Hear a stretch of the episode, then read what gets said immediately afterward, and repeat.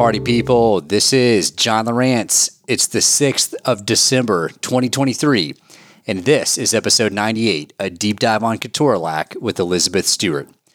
Elisabeth Stewart focused her Master of Science in Nurse Anesthesia project on the pharmacology of Toradol, generic name Ketorolac, and she's here today to tell us all about it. Elisabeth hails from Wisconsin, holds a BS in mathematics with a pre med concentration, and engaged in HeLa cell cancer research prior to going to nursing school. She received a Master of Science in Nursing degree from the University of Wisconsin Milwaukee, where she worked in a transplant ICU as a registered nurse while completing her clinical nurse leader degree and certification.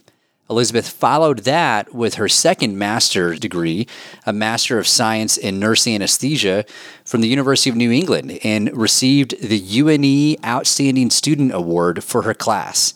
Her primary clinical training site was Maine Medical Center in Portland, Maine. When Elisabeth showed up for day one of clinical, I was serving as the SRNA clinical coordinator. And by the time she was completing her training, I was a year into my new role as chief CRNA at Maine Med. Elisabeth was one of the best SRNAs that we've had roll through Maine Med in years and brought a degree of professionalism and conscientiousness and excellence in clinical care that inspired confidence in her practice and really made me try to recruit her as clinical staff. as it is, she's chosen to start her career closer to family in Massachusetts, and I wish her the best moving forward. Uh, I think that you're going to really enjoy hearing from Elisabeth as she walks us through the pharmacokinetics and pharmacodynamics of Ketorolac with a special focus on the risk or maybe lack thereof of bleeding with the use of Ketorolac, which is one of the hot topics or you know one of the one of the touch points on Ketorolac is the perceived risk of bleeding. She focused specifically on the risk of bleeding in adult breast surgery patients, and by doing so, she narrowed down a search of 200 and some odd journal articles to 27 research articles that were relevant and is going to walk us through what the literature says on the role of ketorolac in perioperative bleeding risk in breast surgery patients. Her references are attached in the show notes to this episode. And with that, let's get to the show. Well, Elisabeth. Hi. Thank you so much for being on the podcast. I'm really excited to talk with you today. I'm really excited. Thanks for having me. Yeah. So today we're going to talk about Toradol or Ketorolac. And you recently gave a uh, senior research project presentation at the University of New England that I attended in person, and I thought it went really well. And after hearing your deep dive into Toradol and your delivery on that, I wanted to chat with you about this topic that is often confounding to anesthesia providers, anesthesia trainees alike. So, uh, what what got you interested in this topic? Yeah, I'm really excited to be here. Um, the research stemmed from conversations that I had during my clinical experiences. Uh, they were often whispered behind the drapes so that the surgeon couldn't hear, uh, talking about the safety of Ketorolac. Um, Ketorolac is one of the only top drawer anesthetics that I've seen that are given with a profound discussion with the surgeon before giving it. Um, and I don't think I've ever given a dose of Ketorolac without first discussing it with the surgeon. Um, for those of you who have been in clinical for a little bit, I think anybody who's had one of those conversations knows that the reason for surgeon hesitation is the concern for postoperative bleeding. CRNAs, though, typically are a little frustrated about the conversation because their perceived risk for patient bleeding is much less severe than that of the surgeons. Mm-hmm. So the dissonance between the CRNAs and the surgeons begs the question is the risk for postoperative bleeding with intraoperative ketorolac a major or a minor risk? And you're going to let us know today. Absolutely. Here we go. So before we get into that, before we get into what the, the literature says on its impact on bleeding, uh, let's cover Toradol's pharmacology. So what is it? Why do we use it? How does it work? Absolutely. So it's very important to know, first of all, that Ketorolac has a street name known as spicy ibuprofen. Mm. Uh, Ketorolac is a competitive, non selective cyclooxygenase inhibitor. By reversibly inhibiting COX1 and 2, it decreases prostaglandin synthesis, thereby providing antipyretic, anti inflammatory, and analgesic effects. So, ketorolac blocks the production of arachidonic metabolites, such as thromboxane A2, which is essential for platelet aggregation. So it is important to know that ketorolac does transiently inhibit platelet aggregation, which can temporarily increase bleeding time, but it does not affect the primary coagulation of fibrinolytic, fibrinolytic pathways. And we are going to come back to that a little bit later. Uh, the onset of ketorolac is about 30 minutes with a duration of four to six hours. It undergoes hepatic metabolism and excretion in the urine. In the US, ketorolac is approved by the FDA for moderate to severe acute pain management for up to five days. Surprisingly, ketorolac is not officially approved for pediatric or labor and delivery patients, though in the anesthesia world, ketorolac is frequently used in practice for both of those populations. Ketorolac is contraindicated for patients with peptic ulcer disease, history of GI bleed, risk of renal failure, or advanced renal impairment. The US box warning states that ketorolac is also contraindicated in patients at high risk for bleeding in general. All of this information can be found on LexiComp as well. Um, and interestingly, LexiComp also says that in pre marketing patient trials, only 1 to 10% of patients experience GI hemorrhage and prolonged bleeding time. It's also really good to know that ketorolac is an inexpensive drug. A vial of 15 milligrams per milliliter costs less than $5, and a vial of 30 per milliliter costs less than 8 Interesting. So we want to get to bleeding risk. We've talked a little bit about the pharmacology. Uh, where do you see ketorolac coming in, in in terms of utility in anesthesia practice? So why? Where's the benefit? Where, where do we where do we usually see this being given, and why? Absolutely. Um, a lot of it stems from the profound national opioid crisis that necessitated providers to find alternative analgesics to opioids, and ketorolac is one of those. Um, the advent of enhanced recovery after surgery protocols have further expanded ketorolac use. And also in our day and age when healthcare cost is an ever pervasive conversation, it's really important to consider that ketorolac is an inexpensive medication.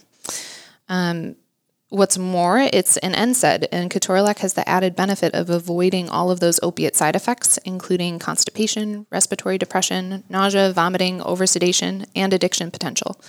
Um, and in my specific population of study, breast surgery patients, the avoidance of postoperative nausea and vomiting is especially important because they're already at increased risk. And finally, ketorolac is a really effective analgesic. So it has a lot of different uses with a lot of benefits. Yeah. Yeah.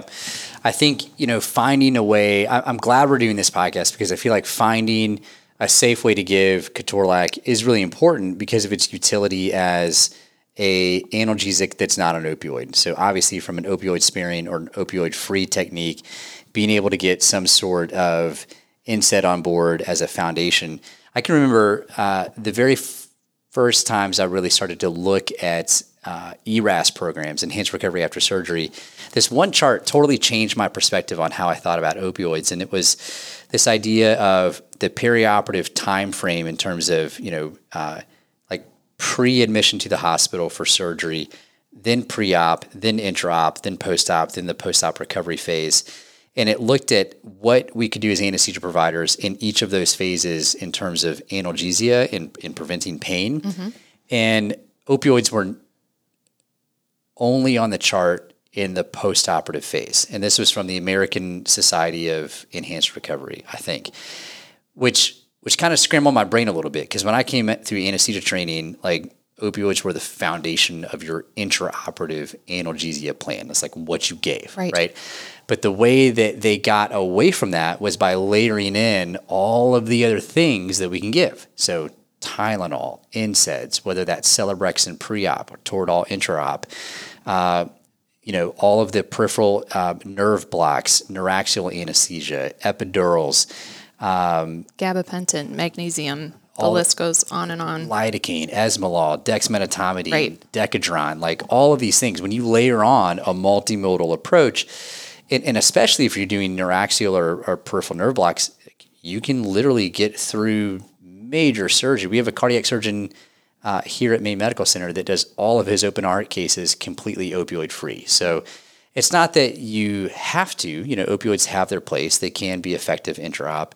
Uh, but there's also a lot of issues around giving them intraop. They prime people for needing more opioids in the post-op phase. So I think, uh, you know, this isn't a, a podcast on opioid-free or opioid-sparing anesthesia, but Toradol has a really important role in that paradigm. So I'm glad that we're talking about it because this is one of the biggest reasons why people don't give Toradol is the concern, maybe misunderstanding around bleeding risk. So I'm really glad that we're talking about it.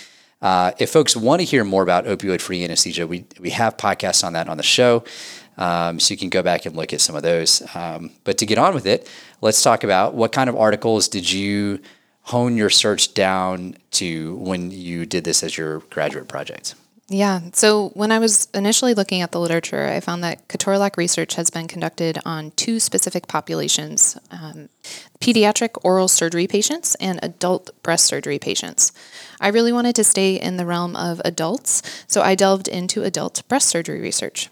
So, formally, my research question asked Is ketorolac associated with clinically significant bleeding in adult breast surgery patients? The final compilation of my research was 27 manuscripts, um, which yielded content in three different categories. Well, I categorized them into pro ketorolac, anti ketorolac, and inconclusive ketorolac literature. Interesting. So you got down to 27 manuscripts that looked at this, and your initial search, if I remember right, like drug up like hundreds of articles on. I think it's been ingrained in my brain. 233 was the number of initial articles. 233 articles. Yeah, that I had to sift through. And so. then you screened down and think, you know, things are like peer reviewed literature, relevancy to anesthesia, English language, like humans. all of that. Yeah, humans, right? So 27 highly relevant, uh, peer-reviewed articles uh, that you ended up looking at. So what did they say about Toradol's role in perioperative bleeding risk? Uh, trust me, you don't want me to touch on each article. So if there Correct. are people who want uh, a full synthesis table, we can make that happen.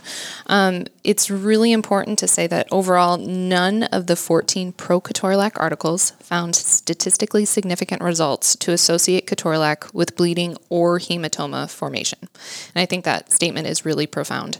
Um, Interestingly, the analysis by an author called Gobble et al. Uh, spanned 27 articles, and it actually showed lower incidence of adverse effects with low dose ketorolac, uh, less than 30 milligrams, which was statistically significant with a p of 0.02. Um, however, none of these pro ketorolac articles included power calculations, which, if you're in statistics, those are very important for determining significance of results. Um, within the anti ketorolac articles, six of them, all six of them, were retrospective studies, none of which were systematic reviews or meta analyses, which, um, for those of you new to research, are the highest level of evidence. Um, several studies also established association between ketorolac and bleeding, but none were able to establish causation. And again, no power calculations were reported. Um, there were only two studies with inconclusive ketorolac literature. Um, both were Cochrane systematic reviews, but both reported insufficient evidence to determine whether IV ketorolac influences the rate of surgical site bleeding. And I think you and I, John, talked about Cochrane reviews at the, the research symposium. They're just difficult because they're massive compilations of data. They're very specific. And so if you do a search of, I don't know, 15 random ones, most of them are inconclusive. I, I think that is important to highlight. You know, a, a Cochrane meta-analysis is often considered like the pinnacle of research analysis. So right. They're very like when Cochrane says something, it's generally regarded as being very substantial. Mm-hmm. They often don't say something definitively because that's how research goes. Like right. when you cast a really broad net, it's really difficult to compare studies you know, in terms of methodology, scope, outcomes, statistical analysis, and to say all of these studies that were all conducted differently mm-hmm. and say slightly different things, they all amount to this statement that we can make definitively. So it it's like it's not like polling 15 of your friends because it's research, but it's like if you polled 15 of your friends, it might be hard to come up with like a conclusive answer to what everyone wants to do or whatever. So that's true. It's not uncommon to see Cochrane meta-analysis say, uh, you know, a lot about the literature, but in their conclusions go, we don't have enough evidence or we don't have uh, enough high quality evidence to say definitively that this is a thing or this is not a thing. Right. So Unfortunately, the results are messy. um, along those lines, though, of definitively saying something, in order to do that with Ketorolac, we would need a randomized control trial. Um, but that's probably not going to happen for several reasons. Um, first, a study that potentially could cause patient harm, such as bleeding, is unethical. So you'd have a hard time getting um, IRB approval. Second, the baseline perioperative hematoma rate in breast surgeries is very low at 2.4%. So, a very large sample size would be needed to ensure adequate power when analyzing the data, which would require very significant resources. Uh, finally, Ketorolac is already on the market in generic form and is very inexpensive, so no drug company has the financial incentive to perform such an elaborate and vast RCT. Um, so, the things that we can say about Ketorolac uh, Ketorolac does empirically prolong bleeding time, which means in the lab, if we were to measure it, it does prolong bleeding time. Hematoma in breast surgery patients is a really rare complication and is likely also underreported. We can also say that the historical references that I explored that tie ketorolac to bleeding have largely been taken out of context. We can say that none of the 14 pro ketorolac manuscripts found significant data to associate ketorolac with bleeding or hematoma formation. And we can say that all six of the anti ketorolac studies found correlation Few were clinically relevant and none established causation. Additionally, much of the anti ketorolac data was confounded by comorbidities, case complexity, and specific populations. And to go back to what you were saying about comparing data, uh, directly comparing ketorolac data is really difficult because of the different outcome measures, the different ketorolac doses, the variable timing of dosing, and the differences in patient population between all of these studies. So overall, it's it's messy. it's really messy. It is messy. So I got a couple questions for you. Yeah. Um, you said that uh, the historical re- references tying ketorolac to bleeding were taken out of context. Can you speak a little bit more about that? Sure. Uh, some of the articles that tout ketorolac as a high risk of bleeding reference these historical articles, whose names I can't remember off the top of my head, mm-hmm. but I can tell you one of them was actually correspondence from um, a hospital to the manufacturer of Ketorolac saying, um, we have just started using your product after it's been out on the market. We gave it to this many patients and we experienced this many GI bleeds. What's going on? Um, but they didn't do any kind of analysis. They didn't give any power calculations. It was literally a letter. And so people were using this letter that had no backing or follow up to say that Ketorolac caused bleeding. Interesting. Um, there was also one that was a very specific case report, which case reports can be very helpful as an example or as a study of things that everything that can go wrong. Um, but this person was um, a liver failure patient who was receiving two different types of anticoagulants and then was given a dose of ketorolac, and it was just the perfect recipe for a GI bleed. so they were apparently astounded that that happened. So blaming the ketorolac. Yeah, yeah, that was the culprit. Yeah, interesting. So, uh, right. So the quality of evidence is obviously very important when right. evaluating that. So, uh, so w- which which brings me to this meme that you had in your presentation. You had a you had a meme, a, a photograph in your presentation, and the scene on the photograph said. Uh, that jumping to conclusions is the most exercise some people ever get. I love that one. I thought was amazing. Uh, not to be too terse, but um, so so given what the literature shows that you've got like a little bit of a muddy picture, there's not you know definitive randomized control trial evidence saying that Ketorolac is safe in breast surgery patients, but there's also pretty good evidence showing that the risk of substantial bleeding is relatively low. Mm-hmm. What are your recommendations for anesthesia providers on how to move forward? and when they're making decisions around whether or not or how to incorporate uh, Ketorolac into their practice. Yeah. First of all, memes are one of my favorite presentation tools. Uh, they add humor, they help audience stay focused, and they act as a memory tool, as you obviously remembered one of mine. I mean, we're talking about it right Ta-da! now. um, so yeah, the the results are inconclusive. So there's no silver bullet to say one way or another whether ketorolac causes bleeding. Um, my hope, though, is that this information in this podcast can open the door for students and CRNAs to have informed discussions with the surgeons about the best analgesic for their patients. Um, we can definitively say that ketorolac is a fantastic alternative to opioids. Um, you guys can say that the majority of recent research demonstrates a lack of evidence suggesting ketorolac increases clinically relevant bleeding. Uh, we can also say that no study has established causation between ketorolac administration and clinically significant bleeding. And also, as with all of our medications, ketorolac has to be considered really carefully within each patient context. And so it's not a medication to be thoughtlessly given to everyone. So, overall, have a conversation with your surgeon, be informed, and be careful who you give it to. Yeah, and then obviously, you know, you know, remember the contraindications folks with peptic ulcer disease, history of GI bleed, renal failure, advanced renal impairment. So right. those, I mean, that's a U.S. box warning uh, for contraindications, and then the warning for high risk bleeding patients. So like your liver failure patient who's on two anticoagulants already. Not the best choice. Probably skip the ketorolac. Uh, but you make a really good point uh, that um, clinically clinically relevant bleeding, clinically significant bleeding, is different than an empirically prolonged bleeding time. So again, empirically yes. prolonged bleeding time. I think if I remember, you know, to re- reading some of the literature around the pharmacology, prolonged bleeding time was a matter of minutes, like less than 10 minutes prolongation of right. how long it took for a clot to form. Like a clot formed. It's not like you Correct. just you just bled.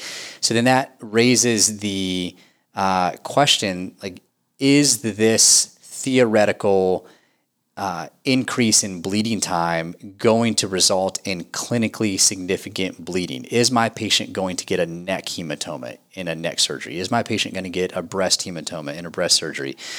Uh, and that we again we don't have great evidence to say definitively it won't, uh, but we have a fair bit of evidence to say it's it's relatively unlikely that you're going right. to see clinically significant bleeding with low dose ketorolac, which is another point you made to say, uh, I think one of your studies talked about doses of less than ketorolac 30. less than 30. So let's let's talk about that for just briefly before we wrap this up. A lot of anesthesia providers for adults will give 30 milligrams of ketorolac. I have seen, you know, in anecdotal situations, which is just my own clinical practice, some surgeons requesting 15 milligrams of ketorolac and saying, analgesia outcomes are are equivalent to 30 milligram uh, doses. Did you come across any of that information in the literature? So yes and no. Um, dosing was not a part of my primary research question, so I had to steer away from that as much as possible for the sake of the paper. However, at the presentation, one of the providers who was there mentioned that there's actually an article, and I did find it. Um, put out by some uh, emergency medicine, highly respected emergency medicine organization that showed that there was equivalent um, analgesic response between 30 milligrams, 15 milligrams, and 10 milligrams of ketorolac given in emergency departments. So it wasn't specifically in anesthesia, and I think it was a wide variety of complaints. But it's really interesting to me that those three doses were equivalent pain reduction effects um, in these patients. So, yeah. a, a, the short answer is there's more research to be done more research to be done, but you know, if you give a reduced dose, uh, you may still get some analgesic effects out of it, and maybe maybe you have a reduced incidence or reduced right. likelihood or risk of uh, bleeding with a reduced dose. So 10, it might be a bargaining chip with the surgeons could too. be a bargaining chip. 10, 15, or 30 milligrams are showing equivalency in analgesia, and we'll put links to all of. Uh, um, Elisabeth's research, including that article, into the show notes of the podcast. So, uh, well, as we wrap up, is there anything else that you would like to say about ketorolac in the world of anesthesia? Um, one thing that you had asked during my presentation that really got me thinking is just very interesting. Uh, since ketorolac inhibits platelet aggregation but does not inhibit or affect the primary coagula- coagulation of fibri- fibrinolytic pathways, excuse me, um, there's a possibility that administering ketorolac after primary hemostasis is achieved, so after skin closure, could decrease the amount of postoperative bleeding uh, instances or occurrence of hematoma. So again, this is just kind of a, a theory or an idea, but I, it got me thinking that that would be a really interesting um, research topic to really dive into when ketorolac is given and how much bleeding is seen based on that timing. Yeah, yeah. What's timing look like? I mean, if you can get a clot formed, then maybe maybe there's some benefit. And I've seen surgeons do that to where they're like, well, they're a little oozy right now. Let's hold off. I'll check in on them and PACU, and maybe we'll give a dose and PACU. Right. You know, Right. let the clot get formed up and see how the patient goes, and then maybe think about um, adding in Ketorolac. Uh, well, Elisabeth, thank you. Thanks for having me. Yeah, thank you for that rundown. I hope that's helpful for folks. Uh, it's always challenging, like many things in anesthesia, when we don't have crystal clear answers based on incredibly sound evidence. But uh, hopefully, that um, gives people some room to talk about Ketorolac in their clinical practices. And before we go, uh, just to touch back on what we opened up with, you are almost done with your anesthesia training. Uh, you're gearing up to test for boards to become a CRNA. Looking back on your experience, on your path, I was wondering if there was any advice that you would give to other anesthesia trainees. Yeah, it's a it's a good question, and I really enjoy mentoring. So um, I'll I'll try to keep it short. But um, the first thing I would say is make sure that you keep asking questions. Um, always be inquisitive. And the phrase that I found really really helpful was, "Can you help me understand?" Dot dot dot. Um, it's a very valuable. you have to say dot dot dot though. Like, yes, like Uh, yes, quite quite. Can you help me understand? dot dot dot. Maybe just say it to yourself. You're gonna you're gonna go to clinical and you're gonna think about that. Can you help me understand that? And then just to yourself. There you go. as you wait for the response, or as everybody in the room looks at you like, "What's going on?" Right. But that was a really valuable way for me to approach new CRNAs, new surgeons, new nurses, uh, whomever in a constantly changing environment. So that was that was really powerful. Um, the second thing I would say to students is that the anesthesia world is as small as people say, and I'm only truly beginning to learn how small. So I found that who you are in school is profoundly carried forward in your professional network, and so I would highly encourage people to take clinical very seriously because this is your foundation for who you're going to be when you graduate. Um, and finally, the path to CRNA school is really hard, especially while juggling everything else in your life. None of us quit being a human or quit having families during school as much as we tell people that this is going to be a hard period and we're going to have to isolate in some ways. Um, so it's really important to have people to support you.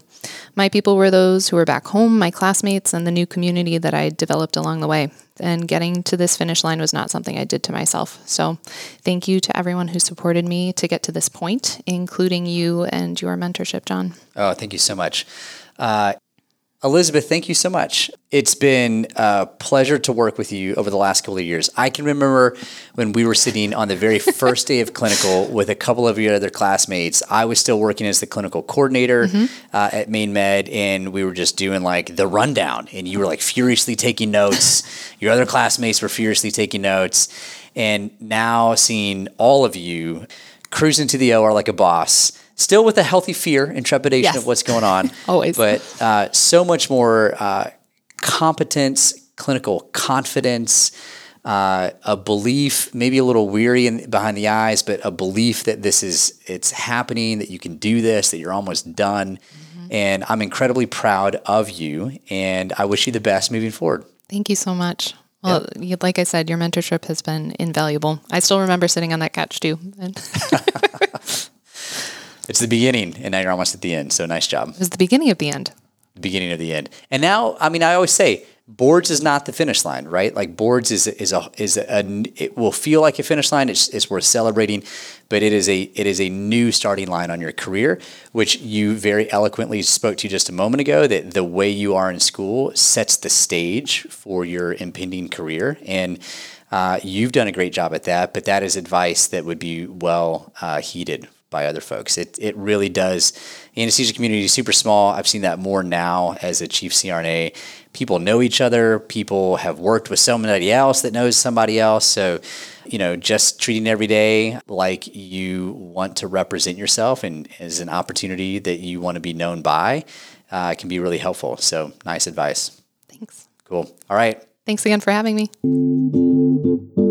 What up, y'all? I wanted to drop a reminder that if you're a CRNA looking for a great team to invest yourself and your career in, check us out at Maine Medical Center in Portland, Maine. While the clinical opportunities would challenge you and the location is one of the best, our people and sense of community are truly what set us apart.